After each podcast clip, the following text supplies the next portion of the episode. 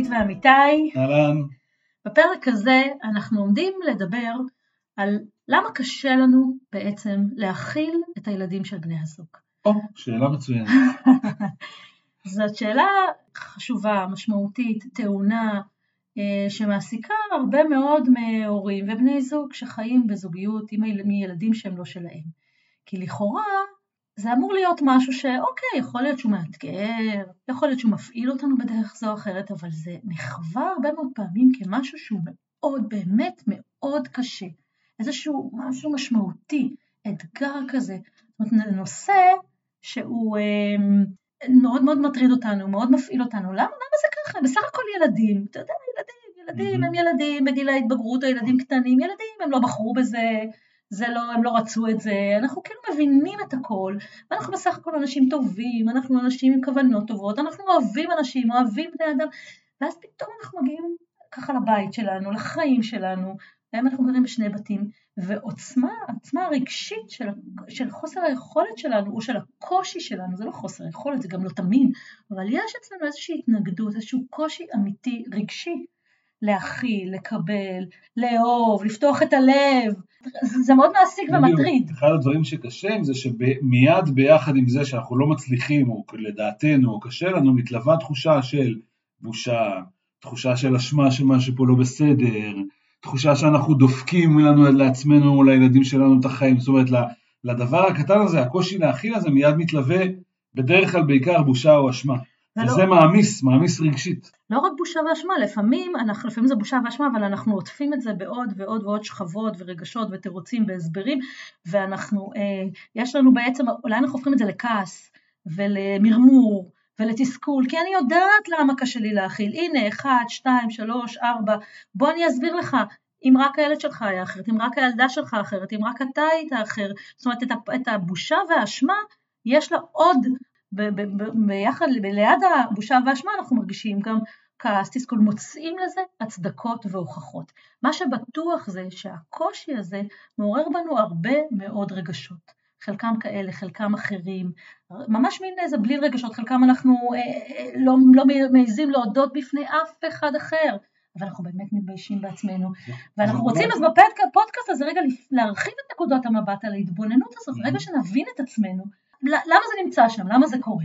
זו מחשבה שכשנבין את הסיבות שבהם זה קורה, זה יעזור לנו קצת להירגע, וקצת לקבל את עצמנו יותר, וקצת לראות את הדברים, מאוד נקודת מבט אולי. עכשיו, בכל כן, אנחנו פשוט רוצים רגע להרחיב את נקודת המבט, להסתכל על המקום הזה, שבו אנחנו תקועים, שבו, דרך אגב, אנחנו אומרים את זה הרבה בהדרכות שלנו, ובתהליכים שאנחנו עושים זוגות, זה לא מול כל הילדים תמיד, לפעמים זה יש ילד אחד או שניים שמש קשה, אנחנו מרגישים שקשה לנו לקבל אותו, הוא רק מגיע, אנחנו נכנסים לדריכות, אנחנו באמת, הוא מפעיל אותנו מאוד ברמה הרגשית, ברמה המחשבתית וברמה ההתנהגותית. אז בואו נעשה בוא... רגע איזו סקירה כזאת, בדיוק. ואני כן מציע למאזינים שלנו לחפש, יכול להיות שלא להכל מתאים לכם, או לא להכל תתחברו, מציע לכם להיות בקשב ולראות איפה אתם כן מזהים שזה קשור אליכם, איפה אתם רואים שאולי זה, יש את זה לבן זוג שלכם, חפשו איפה, איפה מה שאנחנו אומרים קשור לחיים שלכם ותישארו במקום הזה.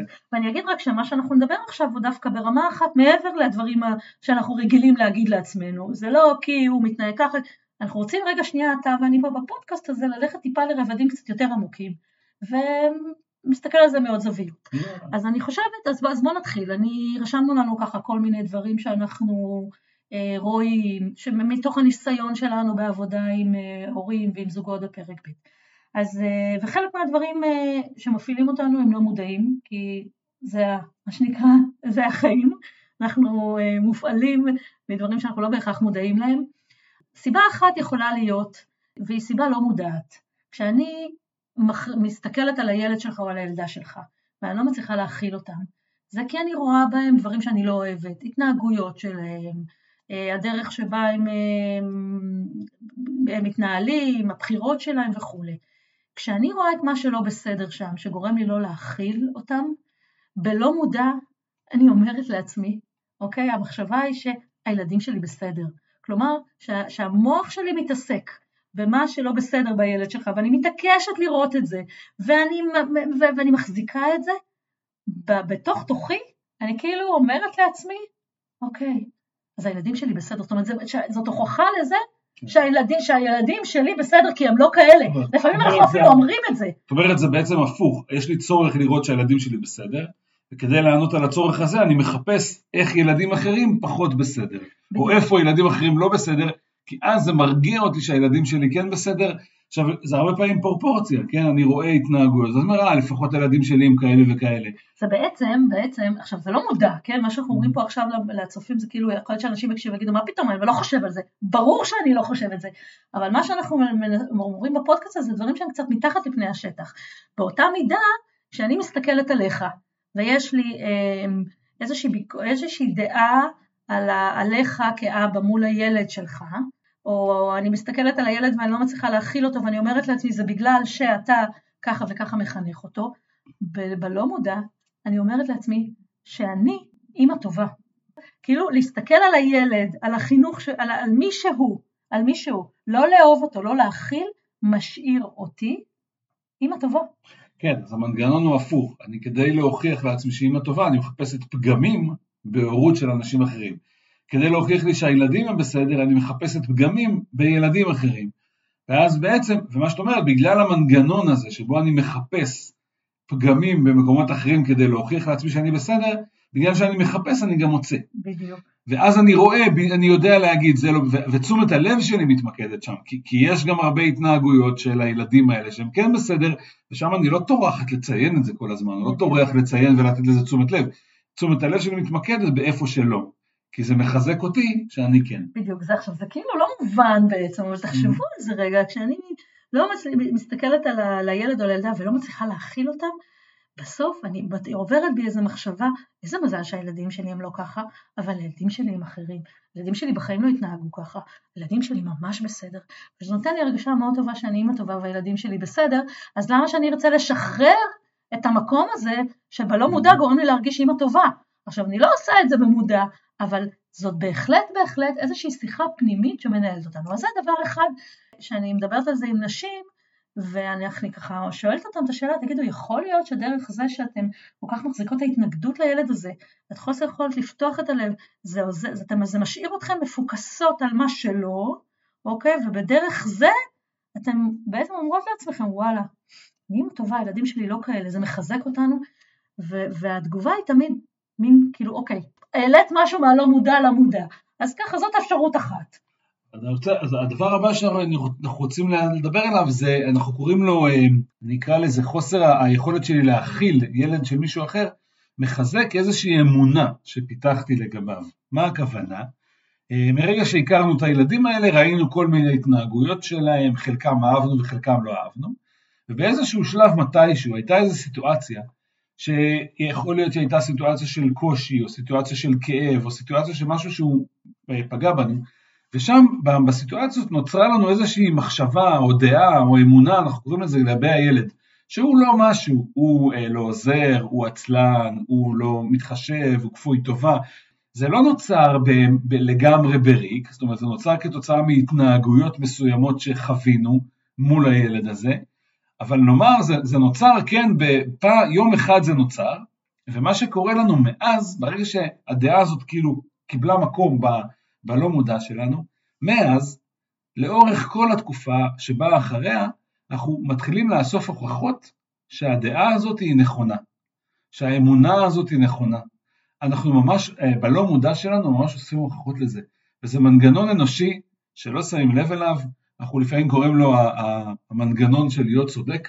יש לי, אני חושב, אני פיתחתי איזושהי דעה לגבי הילד, ומרגע זה ואילך, אני מחפש בהתנהגויות שלו רמזים וסימנים והוכחות, שהדעה הזאת שיש לי עליו היא באמת נכונה, ואני אגיד יותר מזה, משמיט את כל ההתנהגויות האחרות, שמוכיחות שזה לא הדבר, שהדעה הזאת היא לא לגמרי האופציה היחידה. ופה בעצם יש מלכודת, כי אני, כי אתה אומר אמונה, אבל הבן אדם שישמע את הפרק הזה יגיד, אבל מה זאת אומרת, האמונה נולדה מהוכחה, הנה הוכחות, זה לא סתם אמונה, הנה הוכחה, הנה והנה והנה, אבל פה יש בדיוק תלו, בעצם מה שאנחנו אומרים פה, וגם זה לפעמים קשה לתפיסה, שאמונה נוצרת פתאום סתם ככה, ביום בהיר אחד, באמת אני אומרת, המוח שלנו עושה איזה חיבור בין, התנהגות מסוימת לבין אמונה, ראית משהו שקורה לך מול העיניים, נולדה אמונה, וההוכחות מגיעות אחר כך. זה לא שיש מלא מלא מלא מלא הוכחות ואז מגיעה האמונה, אלא יש אמונה שנוצרת איכשהו, ככה.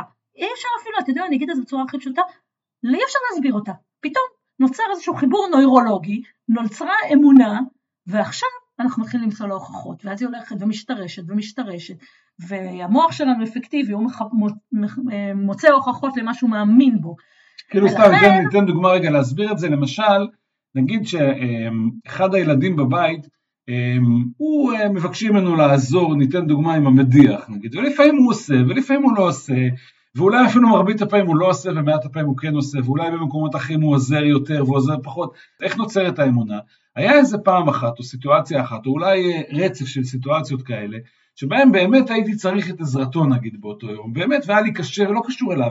היה לי קשה בעבודה, בדיוק היה לי איזה קושי זה, בדיוק הרגשתי איזה, שאני באיזה, עם עצמי, באיזה מקום נמוך, ואז כשביקשתי לעזור לפנות את המדיח, הוא אמר לי לא בצורה לא יפה. ואז התקבע אצלי איזו דעה שהילד הזה הוא כפוי טובה או הוא עצלן, וזהו. ומהרגע שהדעה הזאת התקבעה, שהיא נכון, היה איזו התנהגות, אבל זה שההתנהגות הזאת אומרת שהוא כפוי טובה או שהוא עצלן, זה מה שאמרת קודם, החיבור הזה זה החיבור שאנחנו עושים. ולמה אני אחר כך לא מצליחה לשחרר את האמונה? פה אני רוצה להוסיף עוד שני דברים שהם חשובים לנושא הזה. כי כן, אני יש לי איזו אמונה לגבי הילד שלך או ילדה שלך, ואז קוראים החיים, וזה מה שאני חושבת, אבל וואלה, אפילו אני, אפילו אני, מצליחה לזהות שיש מקומות שזה לא ככה. יש מקומות שביקשתי ממנו לעשות משהו, והוא עשה. ועדיין אני בוחרת לראות את זה כמו מין, בחוויה שלי, מה בקטנה עשה, זה לא באמת משמעותי, תכף הוא לא יעשה. אני נותנת הרבה יותר משקל למה שלא, ולא נותנת לזה. למה זה קורה? ופה יש לי שני הסברים. אחד, לפעמים עובר הרבה זמן.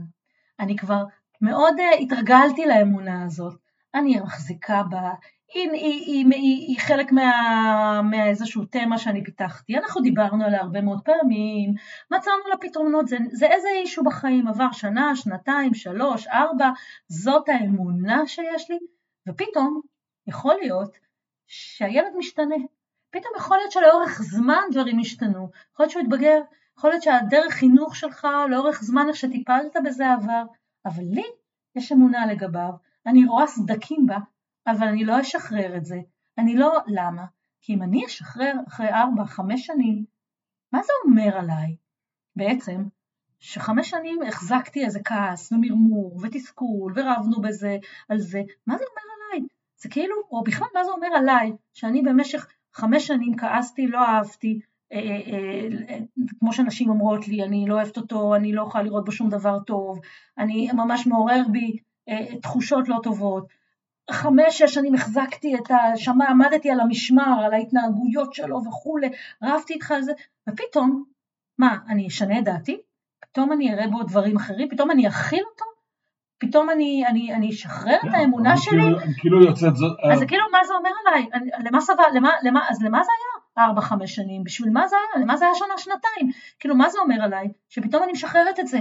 זה נורא מפחיד לשחרר את זה. זה כאילו, מבטל את כל מה שאמרתי קודם, זה הופך אותי, יצאתי סתומה, סליחה שאני אומרת. עכשיו, זה לא משהו שהוא, תחשבו על זה רגע, תחשבו על זה רגע, ואז, ואז אני, אני, אני לא נותנת לעצמי לשחרר את זה. וזו נקודה שחשוב להסתכל עליה בכנות. מה זה אומר עליי שעכשיו, פתאום, אני אהיה מסוגלת להסתכל, כל על הדברים אחרת. והדבר השני זה הפחד הזה, שאם אני פתאום אראה דברים אחרת, הכל יתמוסס. מה זאת אומרת?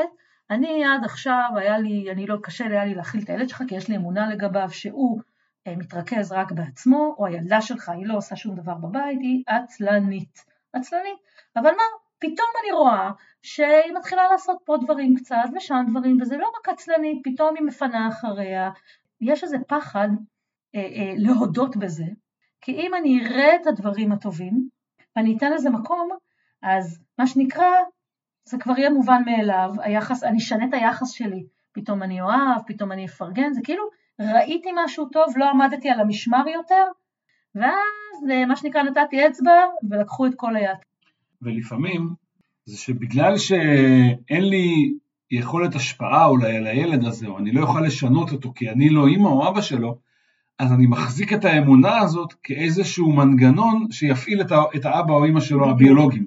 זאת אומרת, האמונה הזאת שלי משמשת מבחינתי כאיזשהו מנגנון הפעלה של ההורה, כדי להשיג את התוצאה שאני רוצה. בדיוק, בגלל, אז, אז, אז אני אוסיף פה, אחת הסיבות שקשה לי להכליל זה כי אני מרגישה שאין לי שליטה על הילד הזה, אין לי יכולת להשפיע עליו, הוא לא הילד שלי, הוא לא הילדה שלי, זה כאילו איזושהי תחושה כזו של אובדן שליטה. עכשיו אני חזקה באיזו אמונה לגביו, והאמונה הזו מאפשרת לי לדרוש, מאפשרת לי לעמוד על המשמר, לדאוג שהדברים יקרו במקום שאין לי בו שליטה. עכשיו אם אני פתאום לא עמוד על המשמר כי אני אשנה את האמונה לגביו, פתאום אני חושב שהוא לא עצלן, פתאום אני חושב שהוא נורא בסדר, זה קצת מפחיד, כי זה אומר שאז אני לא אוכל לבוא יותר ולדרוש, פתאום אני כאילו מין איזה, אני אהיה מין מובן מאליו כזה, אז אני ממשיכה להחזיק את האמונה הזאת כדי לשמור על השליטה שלי, ואם אני אשחרר את האמונה הזאת, וראה מלא דברים אחרים שקורים, אפשרויות אחרות, זה מאוד מפחיד, זה כאילו, פתאום אני אהיה מובנת מאליה, פתאום לך אולי יהיה פחות חשוב לשים לו גבולות, פתאום לך יהיה פחות חשוב לעבוד בזה מולו, פתאום לך חשוב להעיר לו, ואז כי אני בסדר עם זה, ואם אני בסדר עם זה, אז יופי, אז אפשר לא, לא להעיר, ואז פתאום זה מין תחושה כזו שזה ילך והתמוסס. אז הדבר הבא אני חושב, שווה לדבר עליו, אני אקרא לו איזה, בכותרת אני אקרא לו איזושהי תפיסת חוסר, מה הכוונה? בסוף יש איזה משהו, הקשר שבו אנחנו מרגישים שהילד או הילדים של בני הזוג באים על חשבון משהו. כן. זה יכול להיות על חשבון הזמן שלי, על חשבון המקום שלי, על חשבון הילדים שלי, הם אוכלים את האוכל שלהם, הם גורמים את הכסף שלהם, כאילו יש איזו תחושה של חוסר בעולם, ויש, וכולנו יש לנו הקשרים שבהם אנחנו מרגישים את התחושת חוסר הזאת, ואז הילדים של בני הזוג באים על חשבון, וקשה לנו, ואז קשה לנו לקבל אותם, כי הם כאילו פוגעים, הם מפריעים, הם לוקחים, עצם נוכחותם לוקחת משהו ממני, או מהילדים שלי, okay. וזה, מה לעשות, זה תגובה אנושית, היא תגובה קיימת, וזה חלק מהקושי. המחשבה הזאת שזה כאילו הילדים האלה, בסוף באים על חשבוני, או על חשבון הילדים שלי. זה בא לידי ביטוי לפעמים, באנשים הם מפחדים להגיד, לפעמים למה הם אומרים את האמת, את הדברים שהם אפילו מתביישים בעצמם, הילד מוציא אוכל, ואני ישר קופצת, כי אני מתעצבנת שהוא גומר את כל השניצלים, או אני מתעצבנת שהוא אוכל את כל המעדנים, כי אני, זה בעיניי לא בסדר, וזה קשה לי להכיל אותו, כי זה לא, כי, כי זה, אני רוצה לשמור לילדים שלי, בדיוק. כי אה, לא יישאר מספיק עכשיו. ולפעמים זה... אנחנו הופכים את זה למשהו עקרוני כזה, הוא לא מתחשב, הוא אגואיסט, הוא לא רואה אף אחד. שמה שיושב בתוכו, לא... זה איזושהי, אתה ממש יושב בתוכו, זה איזו תפיש... תפיסת חוסר, שאין לי מספיק כסף, או שאין לנו מספיק אוכל, או שלא יישאר מספיק לילדים שלי, איזושהי תחושה של חוסר, תחושת, תחושת חסר, עכשיו היא לא קשורה בהכרח לחיים פה, היא קשורה לבית שממנו באתי וגדלתי ואמונות, זאת אומרת, זה לא בהכרח קשור לפה, אבל איזושהי תפיסת חסר שנמצאת שם, אז זה גם נושא שמקשה עליי להכיל. מה שעוד קשה להכיל בעיניי, עוד, עוד דבר, זה לפעמים אני מרגישה שמשהו בהתנהגות של הילדים שלך, של הילדים של בן הזוג שלי, עלול, עלול לפגוע בילדים שלי, זאת אומרת, אני אבד את הסמכות מול הילדים שלי, אני מסתכלת על ההתנהגויות של הילד שלך, או של הילדה שלך, ואני לא מוכנה לקבל אותם, ואני לא מוכנה להכיל את זה. הכלה משמעותה, אובדן סמכות, אם אני מכילה את זה, זה אומר שזה בסדר, זה מקובל, ואז אני מאבדת איזשהו, זה פוגע בילדים שלי, כי הנה הם רואים שאני מקבלת את זה, ואז אני מאבדת סמכות במקום אחר. כאילו בוא ניקח דוגמאות ספציפיות, נגיד אם הילדים שלי לא אכפתי שלא יתקלחו כל יום, את מפחדת שהילדים שלך גם ירצו, והלך זה כן חשוב, או אם אסור לאכול ממתקים לפני האוכל אצלך, והילדים שלי אוכלים, אז את מפחדת שהילדים שלך ירצו גם ולא תצליחי לעצור את זה. כשילדים גדלים, גם אם זה שני בתים, בטח אם זה בית אחד, ורואים עוד ילדים באותה משפחה שמתנהגים אחרת, אז יש איזו מחשבה שזה עלול לפגוע במשהו שחשוב לנו כהורים, בסמכות שלנו, בשליטה שלנו, ביכולת שלנו לנהל את הסיטואציה. האמת, זה, זאת לא האמת, האמת שזה לא, ילדים בדרך כלל לא מתבלבלים, אבל זה לא רלוונטי מהאמת. התחושה שלנו היא שזה עלול, ולכן קשה לנו לקבל את ההתנהגות השונה הזאת של הילדים האחרים. אז, אז זה, זה עוד דבר. יש עוד שני נושאים, כשאנחנו נכנסים לפרק ב', אז אין לנו באמת שליטה על החיים של הילדים של בני הזוג, זה כאילו משהו שאין לנו נגיעה בו, עכשיו אנחנו גם על הילדים שלנו אין לנו שליטה, אבל זה כאילו מין, אה, מין באופן טבעי, אנחנו יכולים להגיד מה שאנחנו רוצים, כמה שאנחנו רוצים, איך שאנחנו רוצים וכו', ופתאום יש איזה יצור, או יצ... בחיים שלנו איזה יצורה, בכוונה אני אומרת את זה ככה, שאין, לא ברור, אין לנו שם חופש מלא, אולי אפילו למקומות שאנחנו לא יכולים להתערב, אין לנו שליטה, חוסר השליטה הזו מעורר בנו, לפעמים ממש פחד, אני רגילה להיות בשליטה. מייצר איזה, איזה דריכות. דריכות. בגלל שאני שנייה, אני דרוך, שמה יקרה פה משהו, אז אני מראש בא יותר דרוך ויותר אג'י כזה, לכל דבר שקורה. כן, שאין לי שליטה, ואז למה שאני אכין משהו שאין לי שליטה עליו, שאני יכולת לנהל אותו, שאני יכולת להשפיע, והדבר הזה מייצר איזושהי התנגדות חזקה, כי באמת באמת זה המצב, ואין לי שליטה, אני צריך לחיות בתוך מציאות שבה אין לי יכולת השפעה על מישהו בעולם הזה, וזה קורה בתוך הבית שלי, ועל הילדים שלי. כן, יש לי יכולת השפעה, וגם אם אין לי, אני, יש לי חמלה כלפיהם, ואיזשהו רגש גם אימהי, זה עוד נושא, אבל אני חושבת שיש עוד דבר אחד, והוא, ואני אני רוצה לשים אותו פה על השולחן, הוא קצת הולך לרבדים, לעוד יותר רבד עמוק, ואני כן, ואני חושבת שהוא חשוב, כי הרבה מאוד פעמים הורים אומרים לנו, אימהות וגברים אומרים, אומרים לנו, תקשיבי, אני לא יכולה לסבול את הילד הזה, משהו, זה ברמה שאני לא יודעת להסביר את זה, לא יודעת להסביר, לא יודעת, מגיע הביתה, באמת, אני מבינה את הכל, לא מצליחה, הנוכחות שלו, הקול שלו, המבט שלו, זה ממש מעורר בי לפעמים סלידה, ואיזשהו, באמת התנגדות מאוד גדולה, בלתי מוסברת, לצורך העניין, כמו, מכיר את זה שיש פוביה, נגיד פוביה, אני מפחדת מאיזה, מג'וק קטן, או אני מפחדת מכלב קטן, כי, כי, ויש לי איזה פוביה, לא הגיונית ולא נורמלית, מדובר בכלב קטן וחמוד, זה, זה לפעמים מרגיש כמו מין אה, משהו שהוא לא רצוני, חרדה. נגיד חרדה קוראת לנו, היא, היא תגובה פיזיולוגית של המערכת שלנו, היא לא ניתנת לשליטה, קורא לי. זה כאילו מין תגובות לא רצוניות כאלה. והם אומרים, אין לי באמת הסבר לזה, עכשיו זה נורא מאיים, מתסכל, אה, מפחיד, אין לי, כאילו זה מעורר בי משהו לא מוסבר.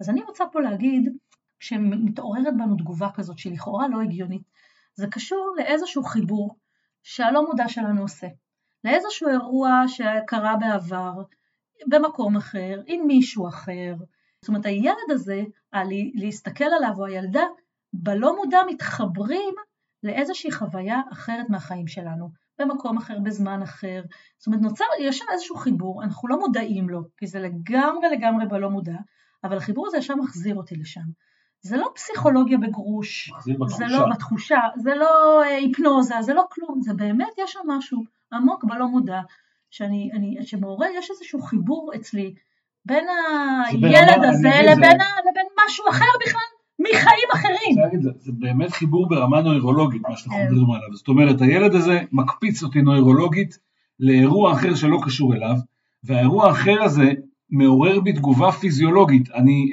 אה, מתעצבן, אני נעלב, אני כועס, עולה בי איזו תחושת ריחוק, תחושת uh, סלידה, אמרת, באמת יש תגובה פיזיולוגית של הגוף, ש... בגלל שהנוכחות שה... של הילד באיזשהו אופן מקפיצה אותי למקום אחר, בזמן, במרחב. וזה חשוב להבין את זה בעיקר כדי, אני חושב, ל... ל... להפסיק להרגיש אשמים או להתבייש בזה. זה לגיטימי, זה קורה להרבה מאוד אנשים, זה לא משהו שהוא uh, כל בן אדם שני אולי, אבל עדיין יש הרבה אנשים, שזאת התחושה שלהם, וזה בסדר, אנחנו, מי שיש לו את זה, אנחנו לא אנשים רעים, אנחנו לא אנשים לא בסדר, וזה אולי מחזיר גם לכל, כל הנושא של השיחה הזאת, שחשוב לזכור, בסוף כל מה שאמרנו פה, יש לו איזושהי כוונה חיובית, בסדר, לכל הדבר הזה יש איזושהי כוונה חיובית, אנחנו לא במקרה מרגישים ככה, כי אנחנו בני אדם רעים, או שמשהו לא בסדר בנו, או משהו מקולקל בנו, או משהו מקולקל בילד, לא, יש לנו איזושהי כוונה חיובית, היא לא מודעת, היא לא מובנת, אבל קודם כל בואו, מה שנקרא, נקבל את זה, שאם זה מה שעולה בנו, אז יש לזה כוונה חיובית והכל בסדר, ובואו נפסיק להתבייש ולהרגיש אשמים קודם כל. נכון, אני אוסיף שזה חשוב הכוונה החיובית, כי באמת אנחנו מתייסרים בזה הרבה פעמים, או שאנחנו פותרים את עצמנו באיזו מחשבה שאומרת, טוב, ככה זה הורים אוהבים את הילדים שלהם, וילדים אחרים הם לא אוהבים, קשה לי להכיל כולו הילד שלי,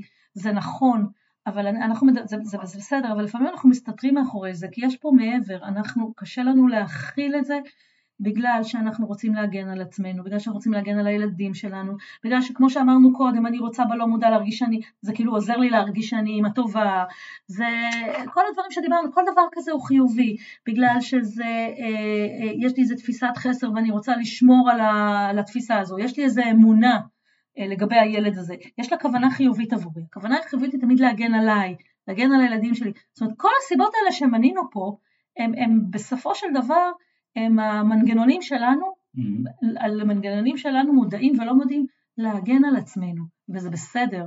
אין, רק, רק, רק הבעיה היא שהרבה פעמים אנחנו לא, אנחנו לא, לא משיגים את זה, אנחנו סובלים מזה. זאת אומרת, הכוונה היא טובה של המנגנונים האלה להגן עלינו, והיא לא בדיוק מושגת. והדבר השני, אני חושב שחשוב פה לזכור, זה שאחד הדברים החשובים, כדי איכשהו אה, להמשיך לחיות ביחד ואולי לצאת מזה, ואפשר לצאת מהדבר, מהתחושות האלה, זה, נשען, זה מתחיל מהיכולת שלנו, אני אגיד להסתכל לעצמי במראה, ולהגיד לעצמי בכנות, מה שאנחנו קוראים לפעמים לקחת אחריות על זה, שזאת רק אמונה שלי, שזאת רק הדעה שלי, שאני זה שמייצר את התחושה הזאת, זה נכון שהילד נמצא ומתנהג, והכל מה שהוא עושה זה נכון, אבל כל מה שהתגובות שלי וכל התחושה שלי לגבי ההתנהגות שלו, על זה לי יש אחריות, וגם זה יש לי משהו, את היכולת לתקן את זה ולשנות את זה. וזה נורא קשה להגיד את זה מול עצמי במראה, אבל, אני, זה, אבל זה לא מספיק, למרבה הצער זה לא מספיק להגיד את זה במראה, צריך להיות מסוגלים להגיד את זה בקול רם להורה הביולוגי של הילד. וואו. כי הרבה פעמים על זה יקום ואיפול היכולת שלנו לנהל את השיחה. שאולי זה הדבר החשוב מכל, שנהיה מוכנים, יכולים לנהל שיחה כזאת, שאני בתור ההורה הביולוגי יהיה מסוגל להקשיב לזה גם, אבל זה, כדי שאני אהיה מסוגל להקשיב לזה, אני גם רוצה לשמוע מבן הזוג, שהוא גם מבין שגם לא יש חלק בזה, והיכולת להגיד בכל רם, כן, אני כשאני רואה את הילד שלך, מתעוררת באיזושהי סלידה כלפיו, אני לא רוצה בזה, לא מרגיש נוח עם זה, אבל בוא תדע שזה קורה, להגיד דבר כזה להורה ביולוגי, זה לא פשוט, והיכולת שלנו להגיד את זה, מחזירה אותנו מיד להיות בני זוג באירוע הזה. זה כאילו ממוטט את הריב ואת הוויכוח הזוגי אולי שיש על הנושא, ומייצר איזשהו חיבור, כי פתאום אתה, כאילו אני מודה באיזה חולשה שיש לי, או באיזה דעה שיש לי, או באיזה תגובה רגשית שאני, הילד גורם לה, להגיב, בלי שאני מאשים אף אחד, בלי שאני מתלונן על זה, אני פשוט מדבר על, על התחושה שלי. בעצם אני חושבת על זה עכשיו, תוך כדי שאתה אומר, זה בעצם, חוסר היכולת שלנו לדבר על זה היא חלק מהבעיה. נכון. זאת אומרת, זה, זה גם חלק מהבעיה וגם חלק מהפתרון, זה גם הפתרון. למה זה חלק מהבעיה? כי אני מתמודדת רגשית עם כל מיני uh, תחושות שהילדים שלך, שהילד של הילדה שלך מעוררים בי, וחוסר היכולת שלי לדבר איתך על זה, עוד יותר מגביר את זה. עוד יותר גורם לי לתסכול, ועוד יותר גורם לי לחוסר החלה, זאת אומרת, זה מנגנון שזה מעצים את זה עוד יותר, זאת אומרת, אולי אם יהיה מסוגלים לדבר על זה, ולשים את זה על השולחן, ולהגיד, תקשיב, זה המצב, ואני לא יודעת בדיוק מה הסיבה, יכול להיות שזה קשור, כמו שאמרנו, למשהו מהעבר שלי שאני לא יודעת, יכול להיות שזה קשור לאיזו אמונה שפיתחתי, ואני מחזיקה בה מכל מיני סיבות, ומפחדת לשחרר אותה, כי אם אני אשחרר אותה, אז אני ארגיש שפתאום זה דברים שחשובים לי לא התקיימו, אולי זה בגלל שאני רואה אותו, ואז זה באמת משאיר אותי בחוויה של איזה מזל שהילדים שלי הם לא כאלה, אולי אה, אה, אני מפחדת שאחרי כל כך הרבה זמן שהחזקתי את זה לגביו, פתאום אני אשחרר, אז מה זה אומר עליי? הקושי מתחיל במה שאמרת במשפט הראשון, להגיד זה המצב, זאת אומרת הקושי, למה זה קשה? כי הדבר הראשון שאנחנו מעורר בנו ההתנהגות הזאת, ההתנגדות הזאת, התחושות הלא טובות שלנו, הדבר הראשון שאנחנו אומרים זה לא, הלוואי שהיה אחרת, הלוואי שהילד היה אחר, שההורה היה אחר, שאני הייתי אחר, לא משנה מה, הלוואי שהמציאות הייתה אחרת, ואז לא הייתי מרגיש את כל מה שאני מרגיש, אבל מה לעשות שזה הילד, ומה לעשות שזה ההורה, ומה לעשות שזה אני? זאת אומרת, היכולת להגיד, זה המצב, ואף אחד פה לא מקולקל, לא אני, לא הילד, לא האבא, היא בסיס לקבל את כל מה שעולה אחר כך. אולי אני אפילו תעזור לי לחשוב על זה ביחד. אנחנו נעשה שיחה זוגית, או אני אעזור לך לחשוב, למה באמת כל כך קשה לך להכיל, אנחנו נתנו פה חמש, שש, שבע סיבות, בטח יש עוד, mm-hmm. בסדר, נתנו פה דברים שאנחנו יודעים, וניסיונים, גם אנחנו יודעים שיש עוד סיבות, נתנו פה את הדברים העיקריים, היכולת רגע שנחשוב על זה ביחד אפילו, היא מרגיעה אותי, מאפשרת לי רגע לדעת שאני בסדר, אני לא אה, בן אדם רע, אני אפילו יכולה לדבר איתך על זה, זה יושב על כל מיני מקומות, וזה כבר, כבר גם מרגיע, וגם מונע מהתחושה הזאת, את החוסר החלה רק להתגבר עוד ועוד, וגם אפשר מאוד מאוד מחבר זוגית. ואני אגיד עוד דבר, זה לא שהכל בידיים שלי, זאת אומרת, חוסר היכולת שלי להכיל, כן, קשורה, יש גם לכך, יש גם קשור גם להתנהגות של הילד, זאת אומרת שאם הוא יעשה דברים אחרת, ואז אז יהיה לי יותר קל, או אם אתה תעשה אחרת יהיה יותר קל, הכל נכון, שום פתרון הוא לא פתרון, רק אני או רק אתה, ויחד עם זאת, מה שאתה אמרת קודם, ואנחנו חוזרים ואומרים על זה, ולכן אנחנו עושים את הפרק הזה, החוסר יכולת להכיל בסוף בסוף, קשורה גם אליי, ואני חייבת, ואני חייב, אנחנו חייבים, כל אחד לקחת אחריות על זה, להגיד, זה לא כי אני בן אדם רע, זה לא כי אני, אין לי יכולות או משאבים, אלא כי יש, אוקיי, ילד, לא, נכון, לא כי ילד ילד רע, אלא כי יש לי איזה חסם פנימי, הלא מודע שלי מחזיק את החוסר יכולת החלה הזו, יש לו סיבה. אמרנו פה קודם חלק מהסיבות, אני לא יודעת מה, אבל יש שם, אני לוקחת אחריות על הדבר הזה, ואז אנחנו יכולים לדבר עליו, וככה אפשר להתחיל לפתור, ה, או להקטין את הקושי, את האתגר הזה, וחשוב להקטין את זה ולהתעסק בזה. גם אני אגיד, גם אני אגיד, לא רק להקטין ולפתור, ככה אנחנו מייצרים תחושה שאנחנו לא לבד.